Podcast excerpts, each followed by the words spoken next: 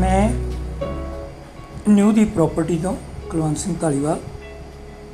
ਮੈਂ property dealer ਦਾ ਕੰਮ ਕਰਦਾ ਔਰ ਖੁਦ ਵੀ ਇਨਵੈਸਟਰ ਹਾਂ। ਆਪਣੀ ਇਨਵੈਸਟਮੈਂਟ ਅਸੀਂ ਆਪ ਕਰਦੇ ਹਾਂ। ਅਸੀਂ ਬਠਿੰਡੇ ਵੀ ਕਾਫੀ ਇਨਵੈਸਟਮੈਂਟ ਕੀਤੀ ਹੋਈ ਹੈ, ਰਾਜਸਥਾਨ ਵੀ ਕੀਤੀ ਹੋਈ ਹੈ, ਹੋਰ ਕਾਫੀ ਜਗ੍ਹਾ ਤੇ ਵੀ ਕੀਤੀ ਹੋਈ ਹੈ। ਔਰ ਹਰ ਇੱਕ ਬੰਦੇ ਦਾ ਇੱਕ ਸੁਪਨਾ ਹੁੰਦਾ ਵੀ ਆਪਾਂ ਉਸ ਤੋਂ ਵੱਡੇ ਸ਼ਹਿਰ ਦੇ ਵਿੱਚ ਚੱਲੀਏ, ਡਿਸਟ੍ਰਿਕਟ ਲੈਵਲ ਤੋਂ ਉੱਠ ਕੇ ਰਾਜਧਾਨੀ ਵੱਲ ਨੂੰ ਚੱਲੀਏ, ਤਾਂ ਮੇਰਾ ਇੱਕ ਸੁਪਨਾ ਸੀ ਵੀ ਅਸੀਂ ਚੰਡੀਗੜ੍ਹ ਕੰਮ ਕੀਤਾ ਜਾਵੇ।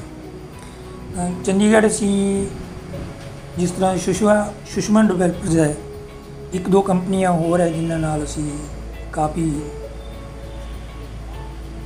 ਉਹਨਾਂ ਦੇ ਪ੍ਰੋਜੈਕਟ ਦੇਖੇ।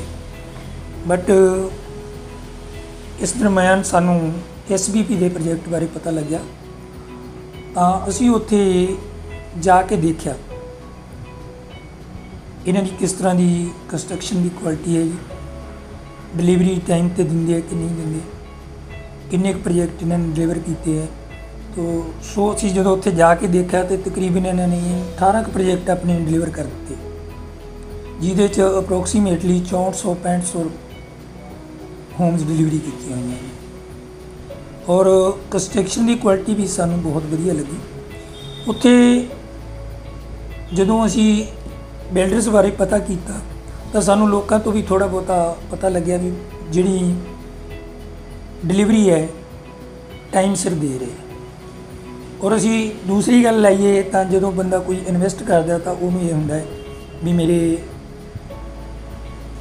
ਇਨਵੈਸਟਮੈਂਟ ਦੇ ਹਿਸਾਬ ਨਾਲ ਵੀ ਪ੍ਰਾਪਰਟੀ ਕਿਹੜੀ ਮੈਨੂੰ ਸਸਤੀ ਲੱਗਦੀ ਹੈ ਔਰ ਕਿਹੜੀ ਦੀ ਲੋਕੇਸ਼ਨ ਵਧੀਆ।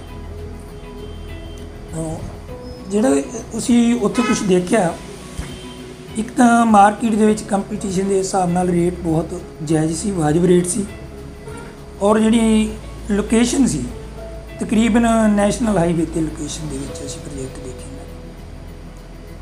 ਔਰ ਅਸੀਂ ਖੁਦ ਵੀ ਹੁਣ ਇੱਥੇ ਸਿਟੀ ਆਫ ਡ੍ਰੀਮ ਜੀਰਕਪੁਰ ਦੇ ਵਿੱਚ ਮੈਂ ਖੁਦ ਇਨਵੈਸਟ ਕੀਤਾ ਹੈ ਔਰ ਮੇਰੇ 4-5 ਕਲਾਇੰਟ ਵੀ ਹੈ ਜਿਨ੍ਹਾਂ ਨੇ ਇਨਵੈਸਟ ਕੀਤਾ। ਨੈਸ਼ਨਲ ਹਾਈਵੇ ਦੇ ਨੇੜੇ ਹੈ 에ਅਰਪੋਰਟ ਦੇ ਨੇੜੇ ਹੈ। ਇਸ ਕਰਕੇ ਸਾਨੂੰ ਉੱਥੋਂ ਜਿੰਨਾ ਕੁ ਕੁਝ ਅਸੀਂ ਆਪਣੇ ਹਿਸਾਬ ਨਾਲ ਲਾਇਆ ਤੇ ਮੈਨੂੰ ਉਹ ਵਧੀਆ ਲੱਗਿਆ। ਉਸ ਹਿਸਾਬ ਨਾਲ ਅਸੀਂ ਇੱਥੇ ਇਨਵੈਸਟ ਕੀਤੀ। ਮੈਨੂੰ ਐਸਬੀਪੀ ਦੇ ਪ੍ਰੋਜੈਕਟ ਤਕਰੀਬਨ ਜਿੰਨੇ ਮੈਂ ਦੇਖੇ ਸਾਰੇ ਵਧੀਆ ਲੱਗੇ। ਤੋ ਸੋ ਹੋਪ ਕਰਦੇ ਹਾਂ ਵੀ ਇਹ ਪ੍ਰੋਜੈਕਟ ਵੀ ਵਧੀਆ। SVP, the number one housing company in Punjab.